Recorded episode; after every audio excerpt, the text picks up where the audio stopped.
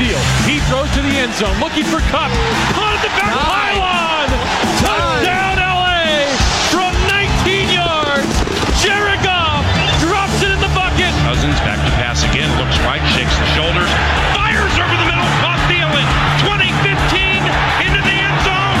Touchdown! Goff takes the shotgun snap. Nice pocket to deal from. He wings one down the middle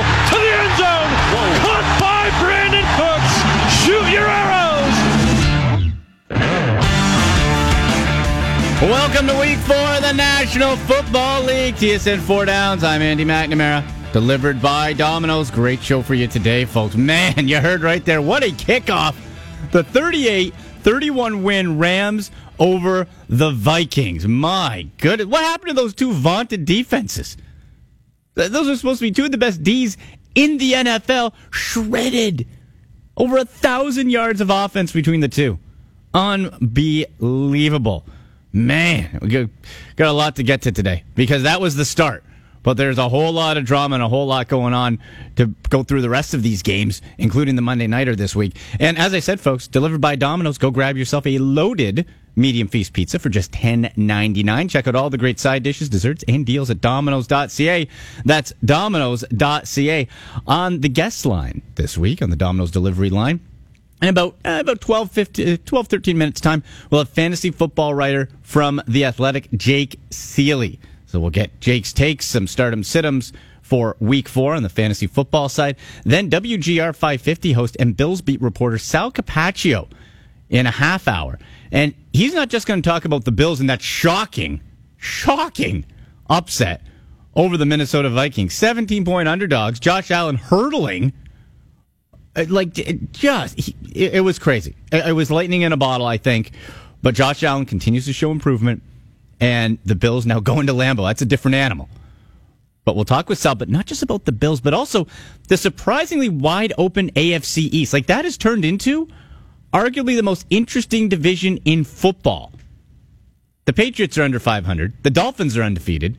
The Jets have a quarterback in Sam Darnold. They're they're kind of struggling a little bit, and the Bills are just flying high emotionally after that upset victory. So Sal Capaccio will talk to about that. We'll also get your fantasy football questions in using hashtag Ask Andy on Twitter at AndyMC81 and at TSN four downs TSN and the number four down. So any fantasy football questions, use that hashtag Ask Andy and tweet me at AndyMC81, and we'll get to that in the last segment of the show. Also, our DraftKings contest. You can go to draftfree.com and get into the Andy Mack Invitational. You can go head to head with me and see if you can win some money in this week four. But we got a lot to get to. There's a lot of news and notes. Let's go to three and out. First down. And these early season Thursday night games, they've they've been awesome. Like the, the, the start with Philly Atlanta, that was a bit of a dud. The Ravens uh, and Bengals game in week two kind of eked up a little bit. The Browns and and Jets matchup with the emergence of Baker Mayfield, rookie of the week, by the way. Just saying. And then last night, or then Thursday night, the Rams and the Vikings. They've been amazing. Two of the best defenses taking the night off. Kirk Cousins, Jared Goff throwing for well over 400 yards. LA came out on top 38 31. Goff was a rock star, five touchdowns. Five touchdowns. This guy wasn't supposed to have that good of an arm. He was dropping dimes. But just two years ago, Goff was being viewed in his rookie year under the Jeff Fisher, the mustache led Rams, as a first overall pick bust. ESPN's Louis Riddick sounds off on those who wrote off Jared Goff too early. In Jared Goff's rookie year, after seven games, people said, time to go ahead and get him out of this league. He's not very good. You know, Hard Knocks did him no justice at all. People tried to really portray him as someone who wasn't very smart, someone who couldn't learn very fast. He couldn't get the verbiage down pat as far as that archaic offense he was running in 2016. And people thought he was going to be a tremendous bust and that the gap between him and Carson Wentz would never be closed. In comes Sean McVay. Considered one of the brightest, smartest people in the NFL that we've seen in a long time. All of a sudden, he strikes up a relationship with Jared. They actually start putting some weaponry around him. They get a guy like Robert Woods. They get a guy like Cooper Kupp. All of a sudden, Todd Gurley looks a lot better. They sign a guy like Andrew Whitworth. And next thing you know, this guy's in the Pro Bowl. And then the next thing you know, he's on to having a game like last night to where he is throwing four touchdowns and a half. I'm telling you, context is always important. But how much Don't of that is. Goff and how much of that is actually McVay? You know, Tom Brady even says this. I'm a system quarterback. Everybody's a system quarterback. You need the help of coaches. Coaches, there isn't a great coach who isn't a great coach without great players, and vice versa. And you're right. Sean is brilliant. He's going to go down as one of the best play callers and probably one of the best overall coaches that this game has ever seen when his career is done. So you're right. That marriage is perfect. And it is something that I'm telling you is going to be something we're going to be watching for a long time. So be careful when you're getting ready to throw players out, you know, out in the trash when you don't really necessarily consider what is around him and what the relationship is like. You can make yourself look foolish when you do that. Jared Goff is making a lot of people look foolish. Great point by Louis there. In that you got to look at the system. And yeah, I hate the term system quarterback. Everyone's in a system. Right now, you have raw talent that can overcome and play in multiple systems. The the Fisher offense was archaic with Goff. Andy was a rookie. Andy came in partway through the season, didn't even have a full training camp as the starter. But now you see him grow. And I can't stress this enough that when you have the complementary running back, when you have the stud back there, makes all the difference in the world. All the difference. Because you can't stack, if you stack the box against Todd Gurley, Goff's going to burn you. And those multiple weapons, he doesn't have a favorite. Like Woods might be targeted more, but Cooper Kupp went off. So you have to cover Kupp, Cooks, uh, uh, Woods, Gurley's catching out of the backfield. You can't target one specific area. That's what makes them so dangerous. All right, let's move on. Second down. Big signing for multiple reasons by the Carolina Panthers who inked defensive back Eric Reid. And Reid, of course, was with the 49ers, was not re-signed. He was in, was one of the first people to take a knee with Colin Kaepernick in the national anthem protest, Eh, in on the collusion suit against the NFL. Well, TSN NFL insider Jabari Greer joined SportsCenter's Kara Wagland to chat about the significance of the Reid signing and if Kaepernick could be next. I think it's significant in two ways. First, on the football field, the Carolina Panthers have one of the worst secondaries in all of NFL. Uh, the way that they cover has been atrocious these last couple games. And Eric Reid is a guy that can go from sideline to sideline. He's had 10 career interceptions, and he's an enforcer in the middle. As a smaller linebacker, this guy can go up, he can play on the line and play deep. But socially, for the Carolina Panthers. This is great PR for them. Uh, we remember that they had some issues with Jerry Richardson. The reason why he had to sell is what was because there was some investigations on some racial and sexual allegations in the organization. Now they get to turn the page and show that they're trying to be on the right side of history by giving Eric Reid, a person who can play some good football, a chance to play football again. I think it's a signing that's great for the Carolina Panthers. So if we're looking at bigger picture implications do you think this could lead to maybe someone giving Colin Kaepernick a shot? No, I don't think that Colin Kaepernick is going to get a shot anytime soon, and that's because he plays a different position. Being the quarterback, it's much it's a much different transition being off for two years than it would be as a free or strong safety, uh, even a backup quarterback. But more importantly, Kara, is I don't actually think that Colin Kaepernick wants to play football. Now he's been the face of this social change for the last couple of years, and I think that with Nike paying him this money now, I don't believe he wants to go out there there and get hit anymore. So I think he's fine where he is. I totally agree with Jabari here. We, we don't we haven't heard from Kaepernick if he if he even wants to play anymore, and he'd have to come in a, in a backup role in this sense after being out for so long. And I still feel I've said this on the show before. The reason Eric Reid is back in the NFL and Kaepernick is not a large part of that is because Reid can still be an impact player. Reid can still be a game changer, and there's a significant need. The league in any sport makes room for stars, makes room for guys to come back and be forgiven if they can still play. It's just been too long out of the game for, for Colin Kaepernick. Let's go. Third down. Deep quarterback class this past NFL draft. And this week, the top four, all of them are starting. So you got the Browns, Baker Mayfield was rookie of the week, takes on Oakland. Sam Darnold's Jets head to Jacksonville. Buffalo's Josh Allen battles the Packers in Lambeau. And the winless Cardinals now put Josh Rosen in charge versus the Seahawks. There'll be overreactions for sure coming out of this. But I'm very interested to see how this deep but flawed, all these quarterbacks coming out had something wrong with them. There's no perfect prospect here. How this all plays out.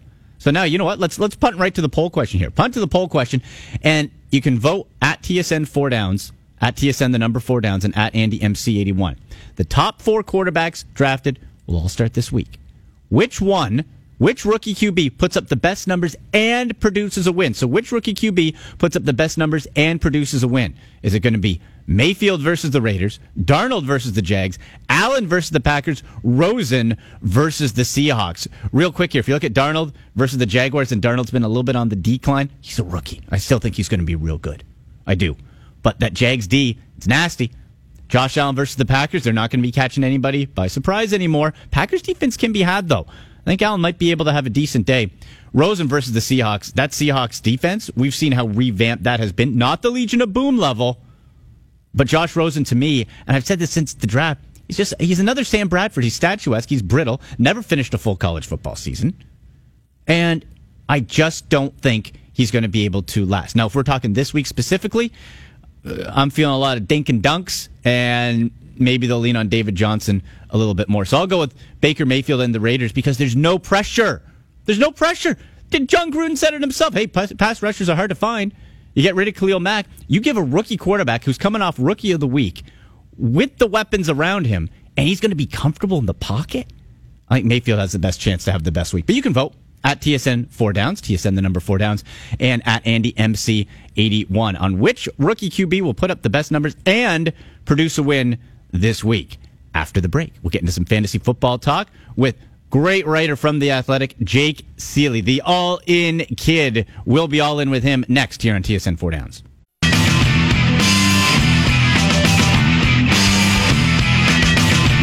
Welcome back to TSN Four Downs here on TSN 1050 Toronto, TSN 1150 Hamilton. Andy McNamara with you. Get me on Twitter at AndyMC81. The show at TSN Four Downs and on Instagram at AndyMC Sports. We are delivered by Domino's.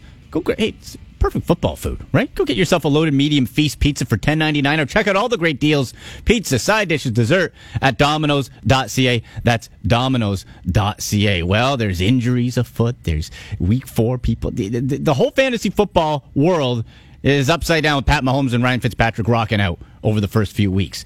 So we're going to break it down with some stardom, situms, and get into it with fantasy football writer from The Athletic, Jake Ciely. But let's begin with the Detroit Lions, who the preseason was terrible with Matt Patricia. Then they shocked the Patriots. But when we're looking at this from a fantasy perspective, what do you think overall of the weapons there in Detroit? Because you have Stafford, he's a perennial 4,000 plus yard passer. Kenny Golladay's really popping up. And then you got that running back committee. What do you make overall of the fantasy options for the Lions? Yeah, more often than not, I'm going to be on board with Stafford and the receivers. And, you know, like I actually had a bold prediction for the season that they were going to have three receivers inside the top 40. I was not expecting Kenny Golladay to be the number one, though. I was expecting him to check in, at, you know, somewhere inside even like 30, 35, maybe battling with Marvin Jones. I certainly wasn't expecting this, but you have to be excited about it what I'm more concerned about is obviously the running back situation. What a surprise somebody from the Patriots has a muddled backfield where everybody gets their touches. And the funny thing is, is Kerryon Johnson is great, and I love the kid's talent. But if you notice, if they're down, he gets the same amount of work. If they're up, he gets the same amount of work. Right. It's it's more about LeGarrette Blount and Theo Riddick, which this game, if I'm betting, I would lean more towards Blount, but I'm staying away from this game when I can, depending on my situations. Like I rank Stafford lower than most, Marvin Jones lower than most, even Golden Tate. I think Golden Tate could disappoint in a non PPR league because the Cowboys drag out the clock. They run so few plays, which also keeps the other team from running more plays. And it ends up being like if you want to make money, go bet the under in all the Cowboys games. It's pretty much almost right. every single time. And that's my concern. It's not that I don't love Stafford and the receivers it's just when you're talking about going from 65 plays down to 50, you're looking at the impact across the board for everybody when it comes to fantasy. Right, right, and and yeah, that's for the Lions. As you said, Kenny Golladay just such a surprise popping up there. Now let's move to the Tennessee Titans here. Uh, boy, they it seems like the Blaine Gabbert days are behind us. Thank goodness. And, and Marcus Mariota. Now with Rishard Matthews being released, um, are you buying any of the Titans wideouts for either this week or really for the rest of the season? Because Corey Davis has just seemed to be always on the cusp, but hasn't been able to break through. Yeah, so okay, a couple things. Is one is I don't really want anything to do with this entire matchup this week uh, against the Eagles. Yeah. Maybe if I'm going with anybody, it is Corey Davis, and I'm a huge fan of Corey Davis. And if I'm out there in leagues and people are looking to buy low, Corey Davis is one of the top names. David Johnson obviously is among the top, if not the top, but Corey Davis is definitely up there for me because if you look at it, even with the matchup last week against the Jaguars, he's still getting plenty of targets. Last week was the lowest so far, but if you also you look at the team share, he's got 30% of the team share. He's got double the next closest person on the team, and the next closest person on the team isn't even a wide receiver. It's Dion Lewis. It's a running back. Huh. So go get Corey Davis in your league for people that are panicking because of the slow start. Obviously, we're concerned about Mariota long term because the finger is still an issue. But yeah, I like Corey Davis. I would play him this week. Probably it'd be hard to bench him. The backfield is something I'm staying completely away from. They have yet to let anybody rush for over 36 yards or catch over 26 yards. So I don't want anything to do with Dion Lewis or Derrick Henry in this game, honestly. No, and then outside of Davis at receiver, as you said, it's it's Dion Lewis who's a running back because then it's Taywan Taylor. Okay, he, Yeah. he he has some some upside maybe long And we're doing but- the Tajaé Sharpe thing again. yeah, yeah, exactly. Tajaé Sharpe, and then oh, oh, hey, J- John. Remember a couple weeks ago, I, Jonnu Smith. He's the next big. Jonnu Smith hasn't done squat. There's nothing. No, I was. I lost Delanie, Delanie Walker, and because of how miserable the tight end position is, the first thing I did was like, yeah, you know what? I'll take a flyer on John. He's more athletic. Maybe he can be in that Evan Engram type of role where you know they don't ask him to pass block, just go run routes. Uh, but that, yeah, like you said, has completely done nothing. It's, it's not so much the pieces' fault as the offense hasn't gotten on track because, like you said, go back to the injury with Mariota, and then, as you mentioned, we had to experience Blaine Gabbert for a time, and that's never going to be a good thing. So, you know, I would take a flyer on Taywan Taylor. I actually picked him up in a bunch of leagues in the morning, like leagues I forgot about because I'm in way too many. and I was surprised he was still available in some. Like he's going to be the number two. I was joking saying that to you about we're doing the Tajaé Sharpe thing again. It's like go take a flyer on Taywan Taylor. Everybody was excited about him in the preseason. Yeah, and then I liked him. You know, then he just it's funny. I don't get that. And no, by the way, Rishard Matthews didn't get released. In my, he he quit. He's a crybaby quitter. That's what he is. Exactly. Yeah, he didn't get enough targets, so he's taking his ball and going home, and who knows where he's going to end up. Yeah, well, that's people are like, oh, I'm going to stash him. Like, why? You really think the other 31 teams want somebody who quit on it? Like, Right. it's one thing to go back if we're going to say, you know, what happened with the Bills. It, like, like, at least he retired Forever. This was just, I don't want to play for the team anymore. I'm out of here. Yeah, that, that's bad attitude and red flags all over the place. Now, Jake, if we stick with this game and go to the other side with the Eagles, you have Jay Ajayi back. He's playing with a fracture in his back. Um, that that doesn't scream uh, fantasy reliability to me. Are you? Oh, let, let's take this twofold. If you have him in your league, are you starting him? And if you're looking at him in DraftKings at 5,500 bucks, are you picking him up? So, second question, absolutely not. No way on DraftKings. I'm not touching. I didn't, I didn't want anything to do with this backfield to begin with because No. everybody tried to make excuses. It's funny. We have certain situations, and I understand why because you want a piece of the excitement because there is production. It's I was saying they made the same excuses for the Eagles that they've done with the Patriots and always trying to say, well, I can figure it out this time. I can figure out who the running back is going to be. And even last year, Dion Lewis at the end of the season was an RB2, but it was a roller coaster to get there. And people are like, oh, forget it. Doug Pederson, I know he's always been a committee, but you know, he's never had somebody like J.J. or, you know, look at what J.J. did in these games. And like, they still ignored the fact, if you looked at the playoffs too, is you look at the use, and Doug Pederson is a committee coach. He's mm-hmm. always been that way and always will be that way. So I didn't want anything to do with it to begin with. And then on top of it, you have these injuries. I was more concerned about his knee heading into the season because it's bone on bone, and it's, it's something that is never going to be able to get better. It's always just going to be when is it finally going to be the end of his career? Yeah. And now you add in the back, and I mean honestly, at this point, now we're getting to the for the people that remember, we're going down the Grant Hill, Nomar Garciaparra road here, where it's always going to be something new with him, and it's unfortunate because he is talented. I made it. Look, I was on his side coming out of college, saying he probably would have went in the first or second round if not for the knee issue. Uh, but at this point, I don't see how you can trust him. In your standard league, I, I think that you almost have to because as soon as you get down to JGI, you're talking about other shared backfields. Like Right. we just talked about, like, do you want to talk about the other side of the ball? I'm going to start JGI over Lewis or Henry. Uh, so I could see you starting him in certain situations, but uh, if you if he has a good game immediately try to sell high. Just get away from it. Right. yeah, yeah. Put him on the trade block and go from there. In conversation with Jake Ciely from The Athletic, does the All in Sports Pod on Twitter at All In Kid. Let's get to a Twitter question here using hashtag Ask Andy at AndyMC81 here on TSN Four Downs. And this one comes from Keith here, Jake. He says, uh, Seahawks wide receiver Doug Baldwin for week four. So Baldwin said he's good to go. We know that I, I never I never feel comfortable with any Seattle receiver or anybody outside of Russell Wilson personally, but they're going up against the Cardinals and the Cardinals blow. Is this a good time to go with Doug Baldwin? You know, I I find it hard that if you had him on your team and where you drafted him, because even when he was injured, people were still taking him in the first four or five rounds, even with that whole 85% news or like he's never going to be healthy this entire season, people are still taking him there. And I, I find it hard that you have the wide receiver depth of where you could bench Baldwin. Now, if you're in a two wide receiver league with one flex, then you probably don't need to risk it. But for what Baldwin could do, if, even if he gets, let's say, 60% of the snaps, I mean, a touchdown potential with him. We know he's a wide receiver one with Russell Wilson. We know he's a wide receiver one by himself. It's just whether or not what is he going to be in this? And the, the Patrick Peterson thing is something we know we don't have to worry too much about in this matchup. And, you know, he might see him part of the game. He's probably not going to see him the entire game. So I would risk it, but like I said, I, I think that if you have a shallow enough roster, that there's no need to if you have safe enough options. Like I'm trying to think, like you know, Emmanuel Sanders. I'm starting Emmanuel Sanders for the safety over him. That type of play. Yeah, and I, I love what Emmanuel Sanders has done so far this year. He's had uh, Case Keenum loves him. Yeah, oh yeah. So and, and jump back to Baldwin as we wrap up here, Jake. Um, so that's for league. He's fifty five hundred bucks in DraftKings. Is, again, we kind of look at that. All right, kind of that that sweet spot. Is is he worth the gamble against the Cardinals team with his first week back? We don't know the rust. We don't know the usage or targets that are going to go to him. Well, because there's so many options that are even cheaper, like I love Sterling Shepard at forty nine hundred dollars against the Saints. Yeah, I, I yeah. also love Ted Ginn against the Giants in that same game because if you saw last week what Will Fuller did, you want that second wide receiver, that cheap one, the one with the big playability Mm-hmm. against the Giants. And there's options like that where Doug Baldwin, to me, if he's in my lineup, it's because I built at least 10 lineups and I'm throwing one out there with Russell Wilson Doug Yeah. Baldwin and trying to win a tournament.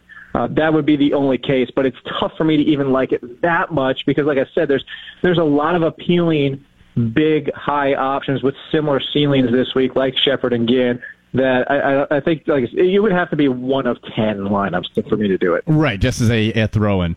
Uh, Jake, great stuff as always, man. Tell people where they can find you, hear your work, read you, and all that good stuff. Yeah, head over to the Athletic, the fantasy section. Everything's there at Twitter at All Kid, as you mentioned, and uh, All In Sports podcast, which is out every week. And but the easiest way to do it is just go to Twitter because I tweet all that stuff out nonstop. So can, like I always say, hashtag go check the link. I, I, I provide it for you. it's perfect. Thanks, Jake. Thank you. There he is, Jake Ciely from The Athletic. After the break, I'm going to swing around the whole AFC East. To me, the most fascinating division in football right now with WGR 550 host and Bills beat reporter Sal Capaccio. That is next on TSN 4 Downs. From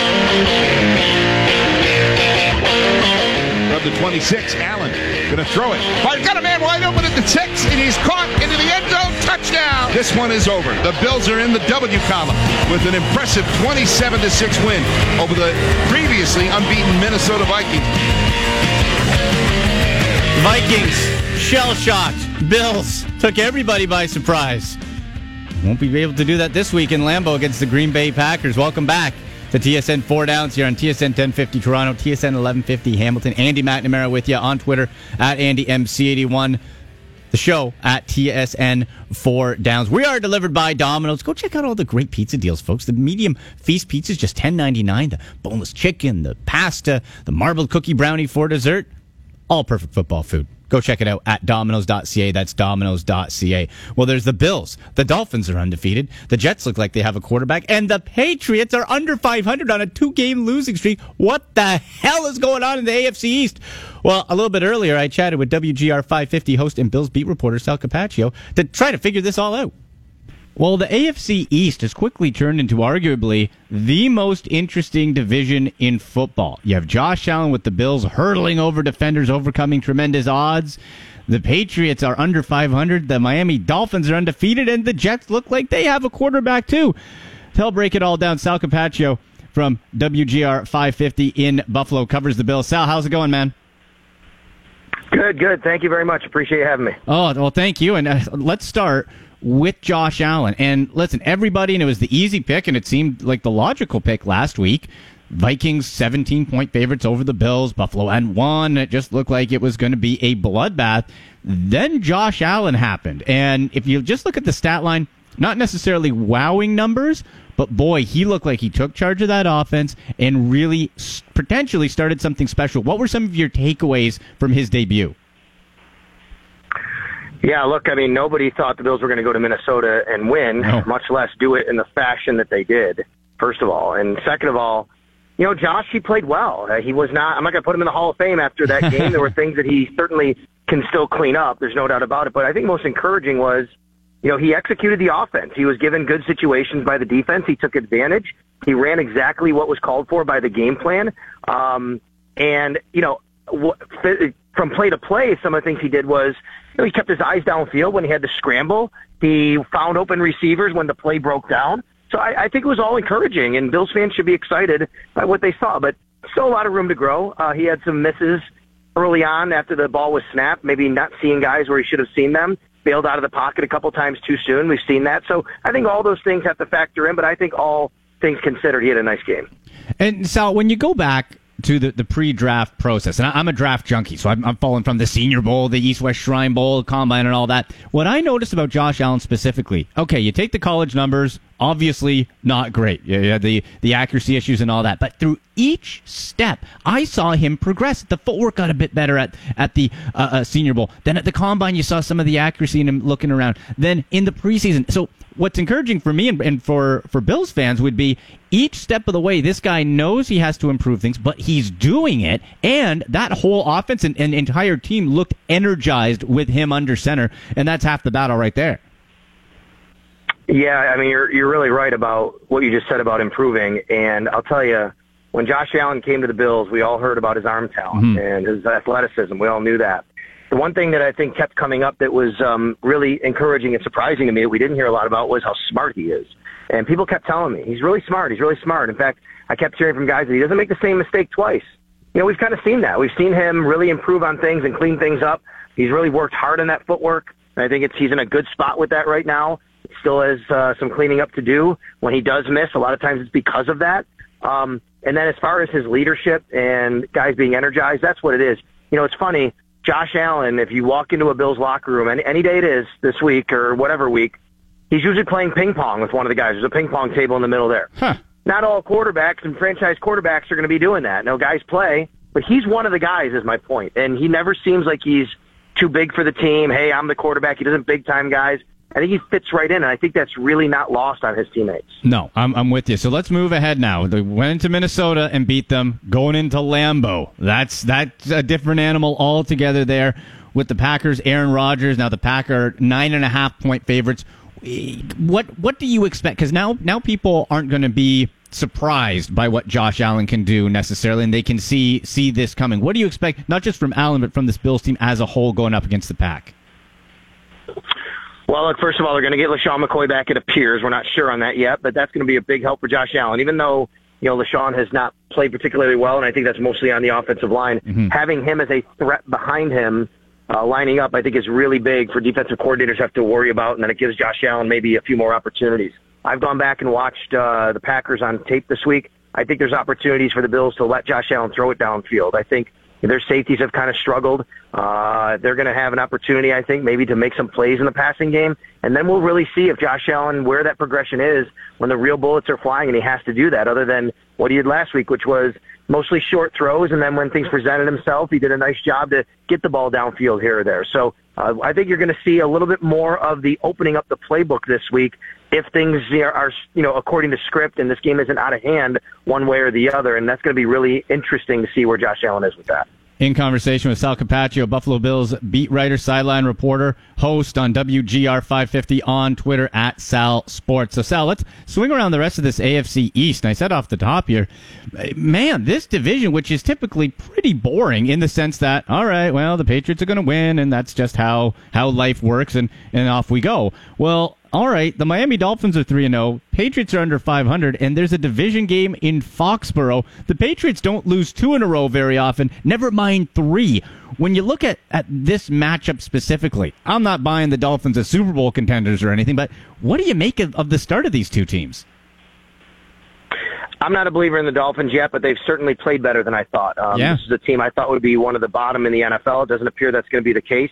Although I'm not too impressed with their wins yet, uh, they've done everything they've had to do to win games, so I'll give them credit for that. Obviously, this is a different test, though.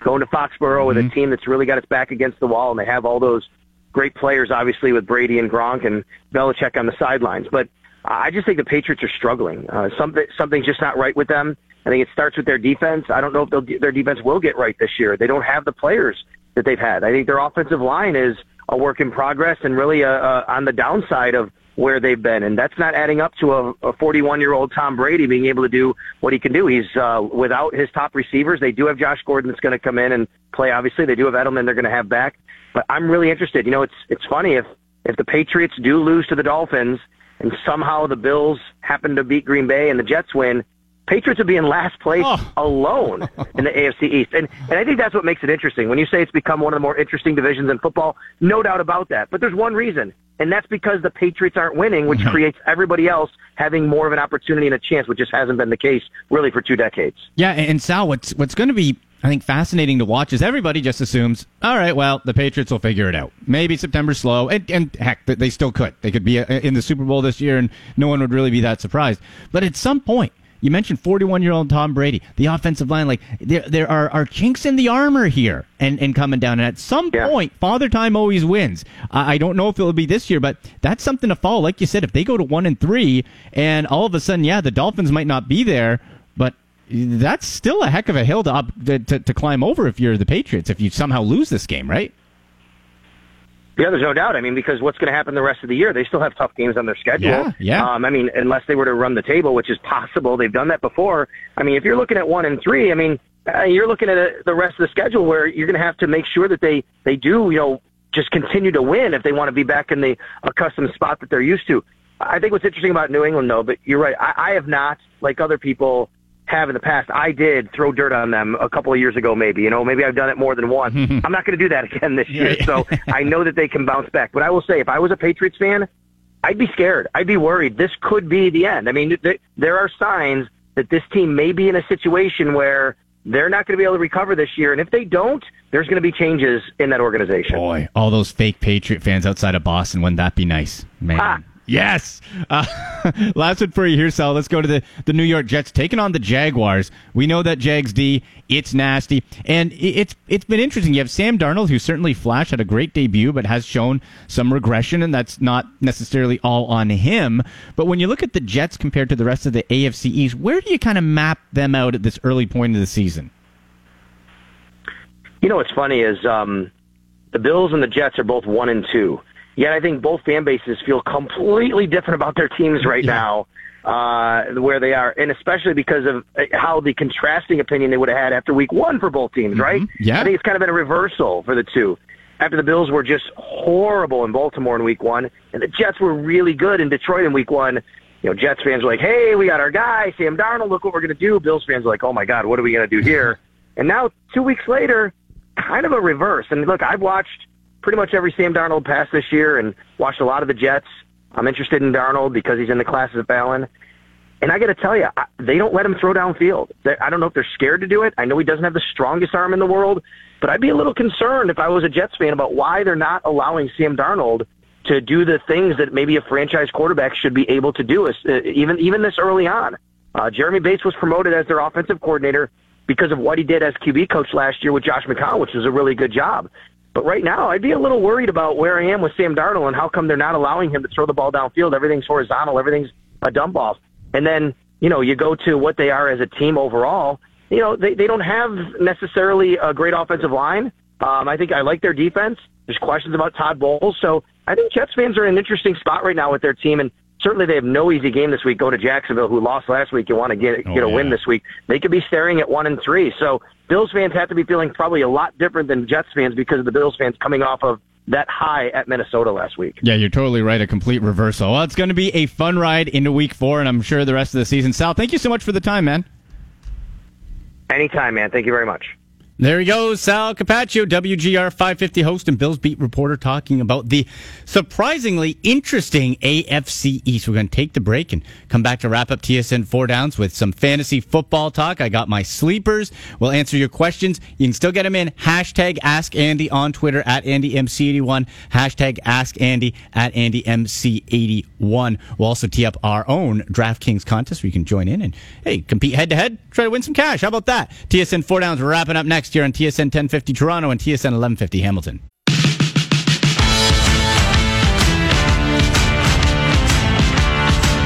Back to wrap up the week four edition in the National Football League of TSN Four Downs, TSN 1050 Toronto, TSN 1150 Hamilton. I'm Andy McNamara on Twitter at AndyMC81.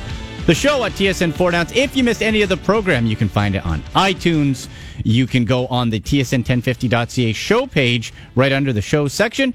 Be right there. Um, have my smiling face looking right at you for TSN Four Downs, and I'll have it pinned on Twitter at AndyMC81 and on Instagram at AndyMC Sports. Want to get a poll update here? Our Domino's Canada uh, show poll of the first four quarterbacks drafted will all start Sunday. Which rookie QB puts up the best numbers and produces a win?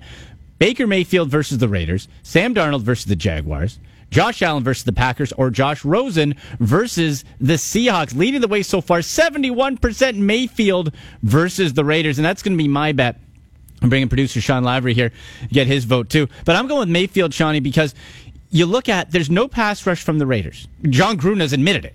Right? So you have a rookie quarterback who likes to push the ball downfield, who's not going to be pressured. You compare that to Sam Darnold and the Jaguars' nasty defense, Josh Allen and the Packers, who the Packers' defense can be had, but Josh Allen isn't going to be catching anybody by surprise this week. And of course, poor Clay Matthews isn't going to know what to do if he comes face to face with Josh. With Josh Allen, you just look at a quarterback too hard, and he's going to get a roughing the passer. And Josh Rosen, I just think, is going to get shredded versus the Seahawks. He's just a, a younger Sam Bradford, uh, Bradford, not mobile, brittle.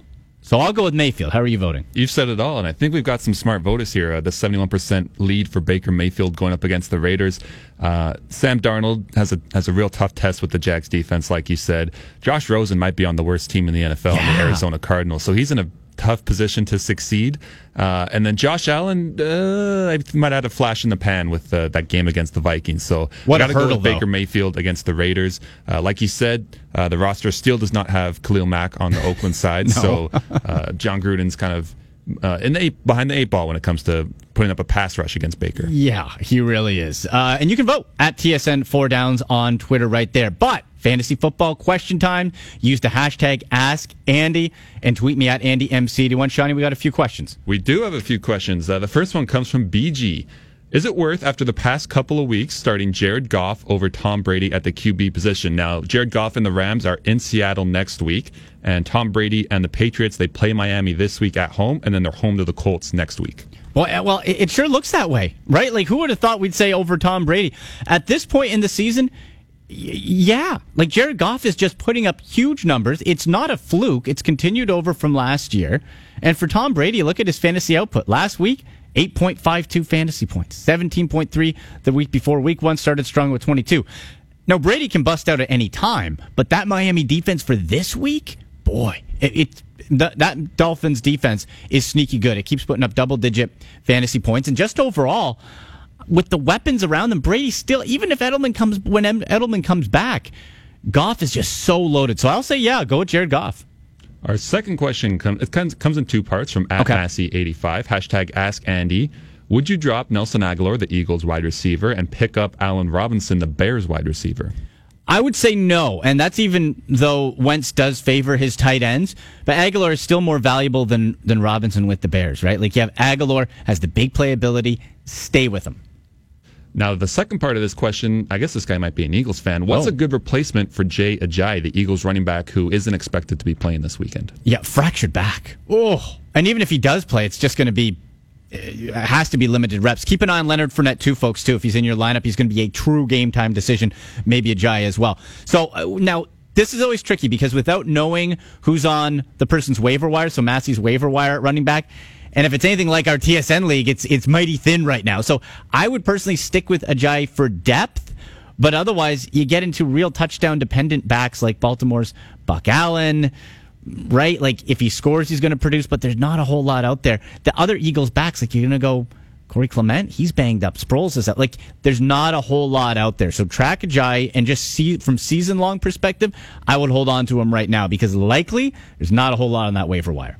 Our final hashtag Ask Andy comes from Corey Ellis at 89CSE. Uh, Corey has Julio Jones and Tyler Boyd starting at wide receiver, and he wants to know who to flex. He has two wide receiver options Sterling Shepard of the Giants, and the Giants are taking on the Saints in New York, or Calvin Ridley of the Falcons, who are at home to the Bengals. Yeah, this, uh, I love Tyler Boyd. He was one of my sleeper picks last year, and he's really started to emerge along with AJ Green. So that's, those are two strong receivers, obviously, there. I really like both of these guys. Now, you see, Calvin Ridley, he's a riser with Atlanta. He's looking like that first round caliber receiver. His targets went up, and he goes against a middle of the pack Bengals defense. So I'm, I'm comfortable with Ridley. But out of this comparison, specifically for this matchup, I'm going with the Giant Sterling Shepard, man. Dead last Saints defense against wide receivers. That's who he's facing. They're always in shootouts. That defense that was so good last year for New Orleans has fallen apart. So Shepard has emerged. Also, you have to consider Evan Engram is out. So the tight end option is out. That also raises Shepard's stock when it comes to the target list for Eli Manning. Could be a big week for Shepard. So I'll go with Sterling Shepard there. So there you go. Uh, we have some more, and I'll try to answer on uh, Twitter. Hashtag Ask Andy and at AndyMC81 for your fantasy football questions here. So we've got a couple questions left. You guys can join in. This has been a lot of fun. We've had a lot of fun with this. Draftfree.com. You go to draftfree.com. You play head to head with me, with producer Sean, right? And in, in our DraftKings contest, try to win some money, have some fun uh, with it. Now, to help, it might be a little, you know, counterintuitive since we'll be playing against each other, but you can sign up draftfree.com. But my sleeper picks for this week, this is where I try to slide some of these guys in. Andy Dalton. I'm loving this week against Atlanta because we mentioned Tyler Boyd. He's really improving, even with an injured AJ Green, guys. You look from a daily persp- uh, from a daily play, he's only fifty four hundred bucks. He's going to be on your waiver wire. So if you're kind of hovering and not sure about quarterback, Andy Dalton has been a smart play. Coming off four interceptions, sure. Guy's going to have to ball out. All Atlanta does is, is go in track meets. That's all they do, right? That that's it. So I like Dalton in there. Another sleeper to go with this week. Going back to my Browns, Rashard Higgins, not Antonio Callaway, not Jarvis Landry, but Higgins. And the reason is when you have a backup quarterback come in, who does he always work with in practice leading up? It's the receivers farther down the depth chart the backups, where Rashard Higgins has elevated himself with the departure of Josh Gordon to a WR3. He loves Baker Mayfield. These guys had great chemistry in training camp, in preseason. Higgins said too in an interview, he's like, Baker's over at my house all the time. These guys have great chemistry, and Higgins is making difficult catches. He's getting open. He's turning into a playmaker. And you look at his daily value, it's 3400 bucks for daily play. He's definitely going to be on your waiver wire if you're looking for a flex play and maybe you have one of your guys in a bye. But Rashard Higgins, I think, could be up for a real big day against a soft Oakland defense. And it might turn into a little bit of a shootout there in the black hole because the Raiders' offense is still good. And they've had leads going into the fourth quarter all year. They've just blown it. So you could be getting into a shootout. There could be multiple targets, and you can go there. One more for you, real quick. Dallas Goedert, tight end for Philly. You got uh, uh, uh, Ertz on the other side for the Eagles, but Wentz loves his tight ends, and he's finding both them. In, and Goedert led the team in targets and had a touchdown last week. So there you go. You can sign up draftfree.com, play head to head with us, and have a good time. So we are out of time. That'll do it for TSN 4 Downs. I'm Andy McNamara, and you've been listening on TSN 1050 and TSN 1150.